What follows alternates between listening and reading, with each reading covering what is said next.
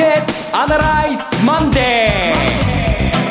ー皆さんこんにちは。松尾英里子です。マーケットアナライズマンデーをお送りします。パーソナリティは金融ストラテジストの岡崎良介さん、まあ、今日何喋ろうかなと思ってずっと電車の中で考えてたら電車を乗り過ごしてしました。しまいました。慌てて駆け込んできたドジな岡崎良介です。今日もよろしくお願いします。そんなこともあるんですね。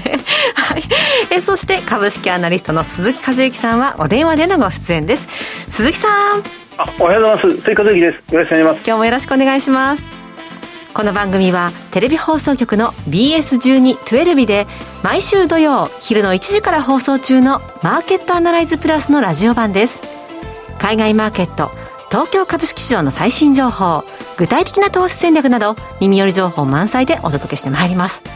いや岡崎さんも乗り過ごしちゃうことがあるんですね。いやあのえー、っとですね何を考えてたかというと、はい、今マーケットっていうのは誰かが間誰かが間違えているっていうのかな？いろんな期待が交錯するんですけども誰かが間違えてなきゃこういう矛盾した均衡点っていいますかね？にならないはずだっていう誰が間違えてんのかな？誰だろうな。とかこう考えてるうちにですね、はい、えー、気が付くとあれよあれよという間にどんどん遠くに電車入ってしまったというですね ラジオ局から離れていったという話です。何かが噛み合わない？えー、っとそうなんですね。間違間違えてるっていうのは、えー、矛盾してるってやつですね、はい、矛盾してるってやつですね、う。ん、その内容ちょっとこの後伺えますか？はい、はい、では早速番組進めていきましょう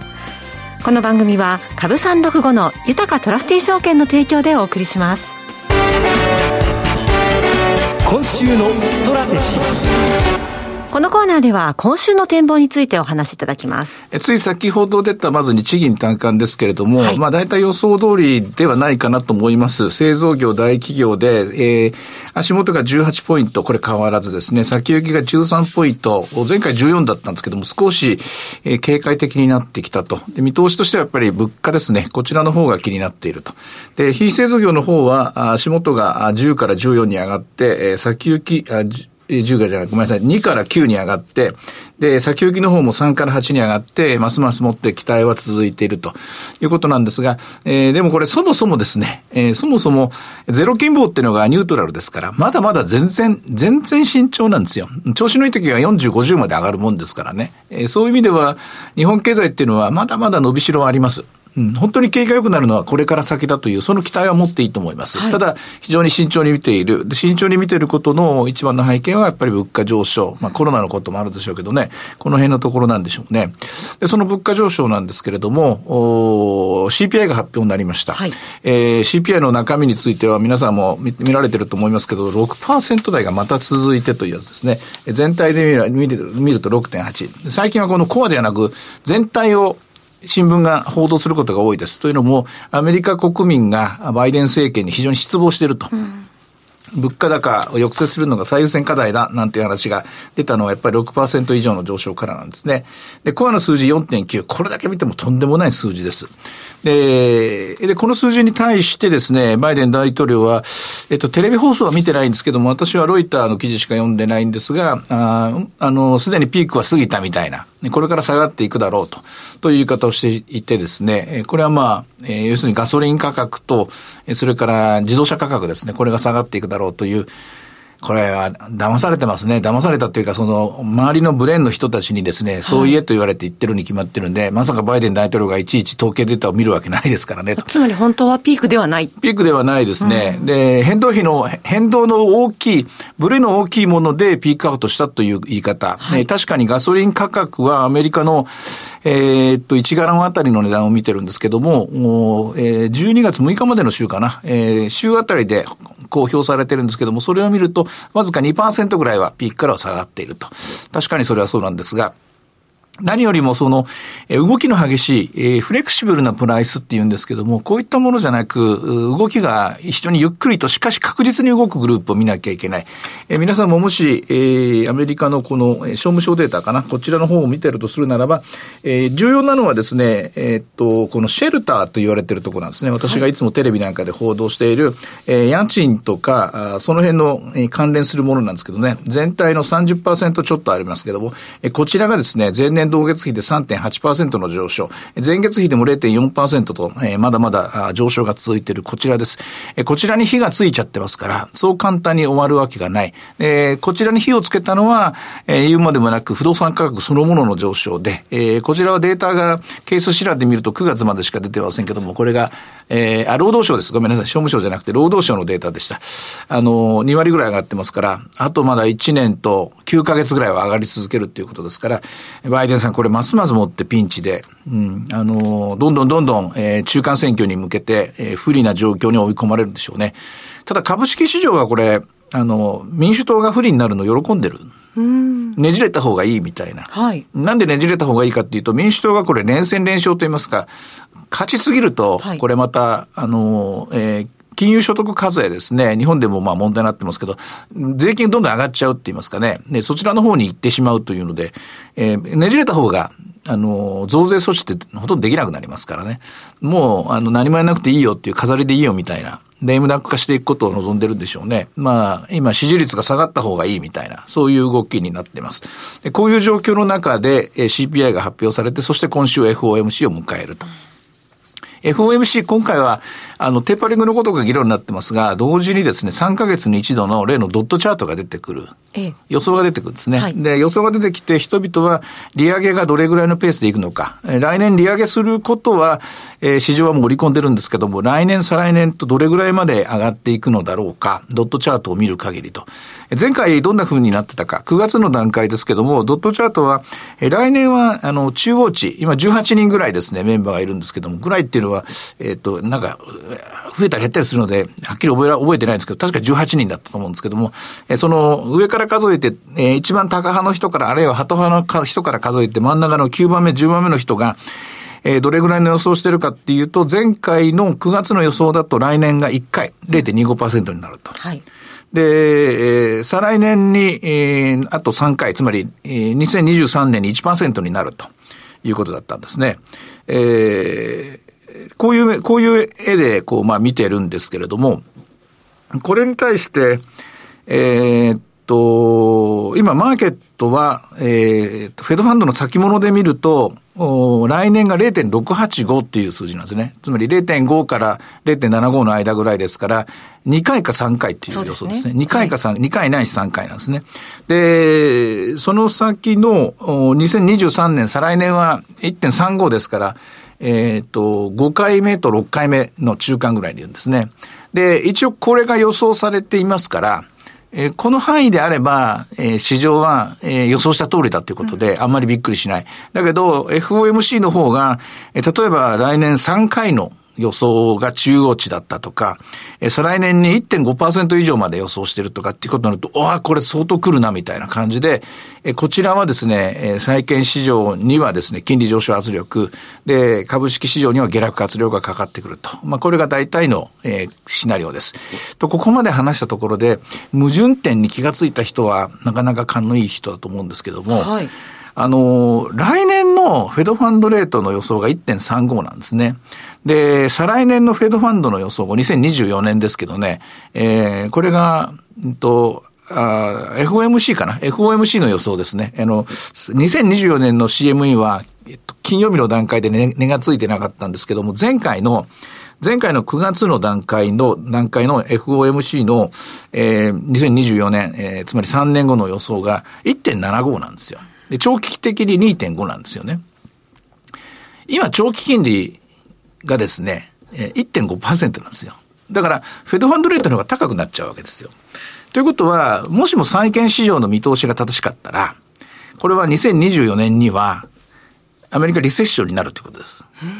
でしょ？債券市場が10年金利1.5と予想している。はい、FOMC では1.75ぐらいまで上がるかもしれないと言ってると。で、FOMC が正しければ再来年に、で、債券市場が正しかったら再来年には、再来年じゃないな、えっと、3年後には、2024年。24年にはアメリカリセッションになるというわけですね。はい、3年後だからまだ先だからいいやと。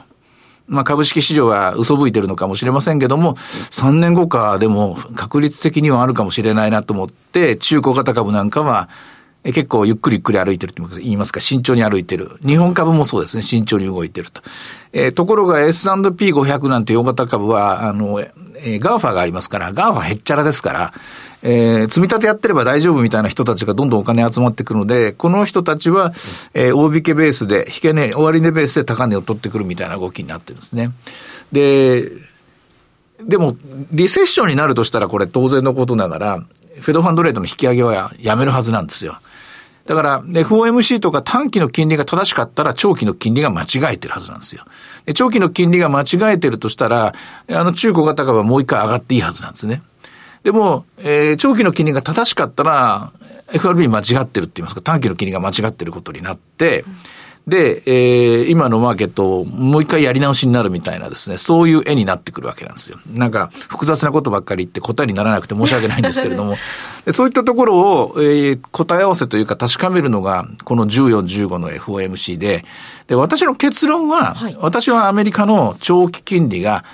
えー、久しぶりにって言いますか、何十年ぶりかな、30年ぶりぐらいで間違えてると思います。はあアメリカの長期金利の水準が間違えてると思います。で、アメリカの長期金利のプレイヤーが間違えてると思います。長期金利のプレイヤー、プレイヤーっていうのはアメリカの債券市場の、まあ、ドンと言われてるピムコとかですね、あとまあ、うん、この辺の、あの、グループですね、えー、オーソドックスなグループが間違えてると。マイナスマーケットを牛耳ってる連中が私は間違えてると思います。長期金利はおそらく2%超えてくるのが筋だと思います。で、なぜそうなっちゃうかっていうと、あまりにも今の、え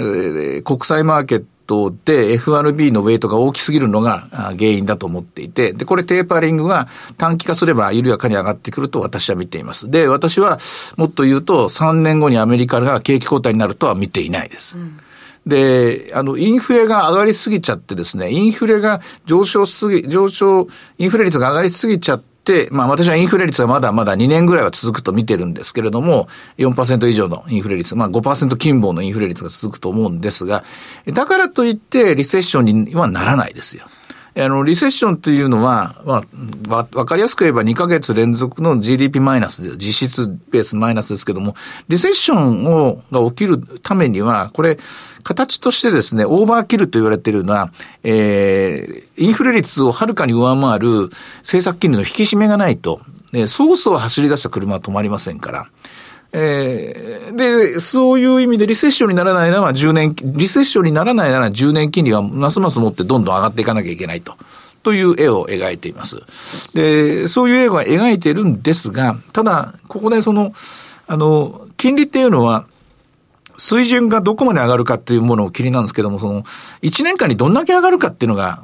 大きいんですね。1年間でどんだけ上がるかっていうのは、例えば、車で例えればですね、1分間の間に何回ブレーキを踏むかみたいな、そういう話で何回も何回もブレーキを踏んじゃうと、車が急に減速したり、で、あるいはスピンしたりですね、そういう現象が起きるのと同じなんですね。何回も何回も利上げするとか、一時に一気に金利上昇を1.5%ぐらいも上げてしまうと、これは無理なんですね。経済としてはね。経済として無理っていうのは、実体経済が壊れなくても株式市場はやっぱ壊れちゃうんですよね。ここの、あの、ブレーキの踏み方、テーパリングの短期化のスピード、それから何回利上げするのかっていうのが気になるところなんですね。で何回利上げするのかというところで、年間、とりあえず先行き2年間含めて、えー、2回ないし3回ぐらいまでだったら多分耐えられると思うんですね。でも1年間に4回利上げするみたいな絵。つまり、えー、例えば来年に、えー、もう3回利上げをして0.75。で、再来年にはさらに4回利上げ利上げをして、で、再来年のうちに1.75まで行くみたいなシナリオになると、これは株式は急にブレーキを踏んだ形で急減速していく可能性が高いと思います。まあ、微妙な言い回しをしてますけども、えこうなると、えー、っと、債券市場の中で長期金利が描いている、えー、期待値といいますか夢ですね、はい、そういうイメージが正しくなっちゃうと。まあ、要するに、あの、アメリカの、えー、10年金利のマーケットっていうのは、長期債マーケットはアメリカがリセッションするのを織り込もうとしてるみたいな。そういうへんてこりないなんですけどね。それが正しいケースは FRB が、えー、ハンドルミスした時、えー、運転操作を失敗した時のケースなんですよね。運転操作を失敗することを喜んでるみたいな絵というのは、これは健康的ではないって言いますか、ちょっとこう、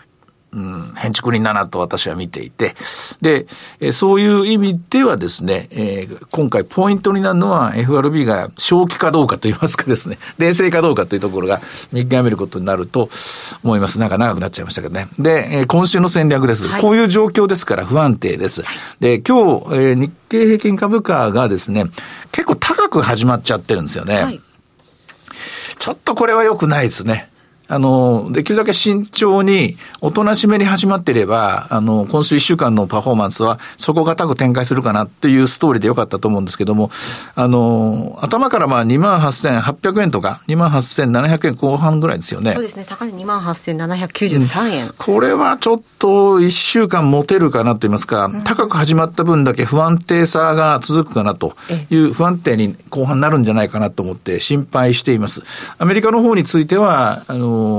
やっぱり SP500 しか買うもの、SP500 しか、大型株しか買えないっていうのは、あまりにもこれは不健康な株式投資で、先を見てないって言いますか、何も考えないですね、えー、それこそこう、えー、思考停止状態株式投資になってますから、これは、ね、注意した方がいいって言いますか、えー、こう、はっきりと今週の FOMC は不安な要素、安安心させてくれるニュースは出ないと私は思います。あそうですか。あの、お話の中にいっぱい数字とか出てきましたので、はい、あの、ぜひ、ポッドキャストとかラジコの方でもね、ね復習をしていただけたらと。こんなこと考えてたら電車乗り起こし、乗り、乗り過ごしてしまったんですけどね。はい。さてでは今日の株365の動きいかがでしょう？株365も高く始まっちゃったんですね。これが、これがちょっと危ないですね。739円から始まって高値は855円まで。安値も692円ですから、極めて堅調な試合です。今777円で取引が続いています。いろいろ展望していただきました。今週末土曜日には午後1時から放送します。マーケットアナライズプラスもぜひご覧ください。また、Facebook でも随時分析レポートします。以上、今週のストラテジーでした。ではここでお知らせです。株365の豊かトラスティ証券より鈴木一之さんがご出演される動画コンテンツの情報です。豊かトラスティ証券では投資家の皆様の一助にと動画コンテンツの充実を図っています。岡崎良介さんやゲストを招いた動画など、充実のラインナップをタイムリーにお届けしています。現在、鈴木和之さんは、2021年注目テーマと鈴鹿注目株についてお話しされています。さて、鈴木さん、今年ももう残り3週間を切りましたけれども、注目点、今どんなところでしょうか？ちょっと音声の方が、あれですかね、うまくつながらないような状況になっておりますけれども、修復したいと思います。鈴木さん？あ、ちょっとつながらないようですね。はい。えー、鈴木さんの動画コンテンツをご覧になられたい方は、豊かトラスティ証券のウェブサイトから、投資情報の豊かマーケットを開いていただき、ひろこのスペシャリストに聞くの鈴木さんのコンテンツをクリックしてください。また、こちらは YouTube からも検索ご覧いただけます。アーカイブも充実していますので、岡崎さんのコンテンツなどもご覧になっていただきまして、アンケートにもぜひお答えいただければと思います。さあ、今すぐ、豊かトラスティ証券の YouTube チャンネル、豊か TV を検索。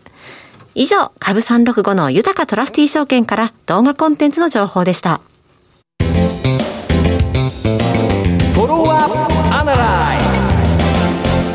さて、では鈴木さんとお電話続き、つなぎまして、えー、今週の注目企業を伺ってまいりましょう。鈴木さんお願いします。すみません。あの、電話がちょっとおかしくなっちゃいまして、失礼しました。いえいえ。えっと、はい。あの、注目すべき企業としては、えっと、牛丼の吉野家ホールディングスです。はい、えー、銘柄コード9861の吉野家ホールディングスですね。